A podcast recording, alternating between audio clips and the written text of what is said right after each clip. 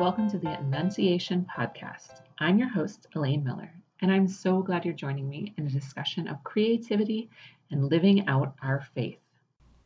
For the last episode in our series on creativity, I wanted to talk a little bit about creativity in the home, and specifically how it relates to liturgical living. So, throughout this series, I've talked about creativity in business, but I hope that I've opened it up, opened up the discussion past owning a business and into your own life, how you can be creative in various aspects of your life and how you already are being creative.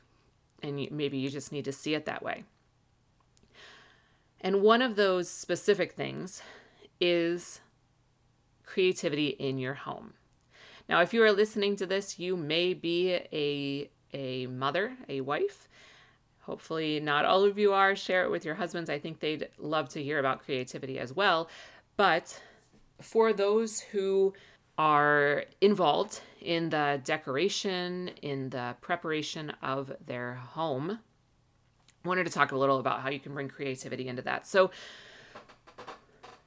one thing that I've found with creativity is that we we think about creativity. I think sometimes we think about creativity, or maybe just I do, as like a kind of extra thing. Like it's outside of regular life, and it's this like extra pie in the sky thing. Maybe I'm the only one who thinks that, but what I want to show you and and talk to you about is that creativity is is like literally creation. It's creating things.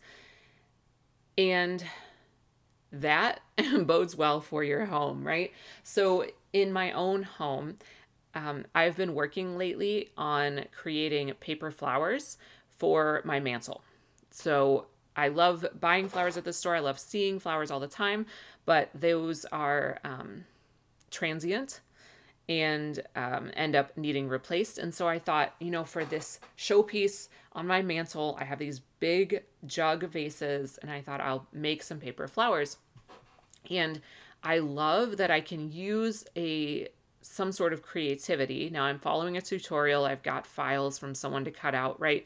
It's not it's not this totally out of the box um, generation of new ideas, but it is this creation.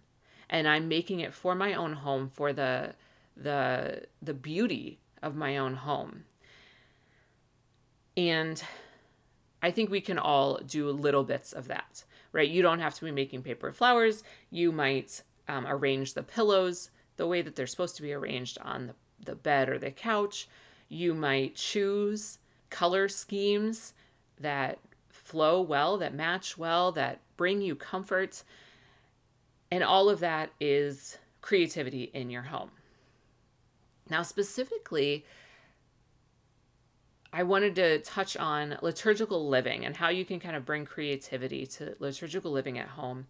So, liturgical living, if you aren't familiar with it, is just this idea of kind of following the church calendar, but following it through throughout your life, um, not just in the you know the color vestments that the priest wears and what readings we hear, but in you know, a celebration of feast days at home, in changing the look of your home to uh, match the season that we're in. And so, some ways that you might bring creativity into your home through liturgical living, you might have different tablecloths for different liturgical seasons, you know, a, a purple table runner or tablecloth for Lent, and uh, maybe white or a, a, brighter color for Easter.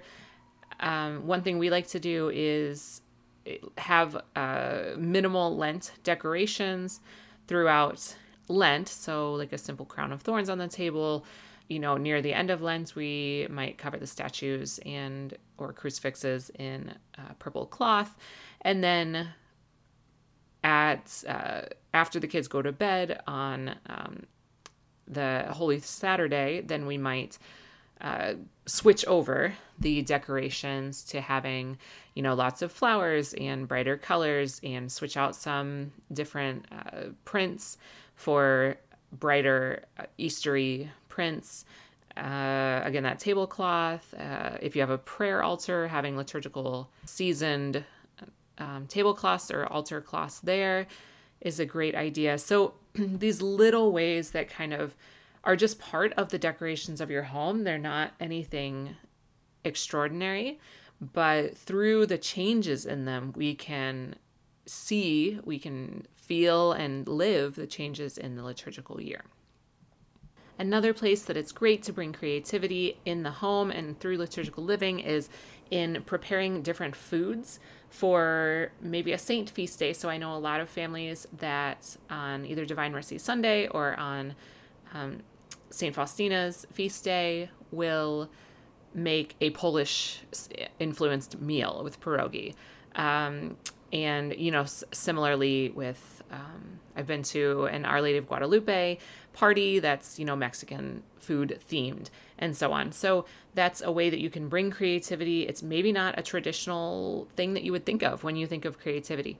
And so that's just another example that I just want to encourage you to think about the gifts that you have, skills that you're interested in and want to learn or have learned, and how you can use those to more fully live out the liturgical year in your home.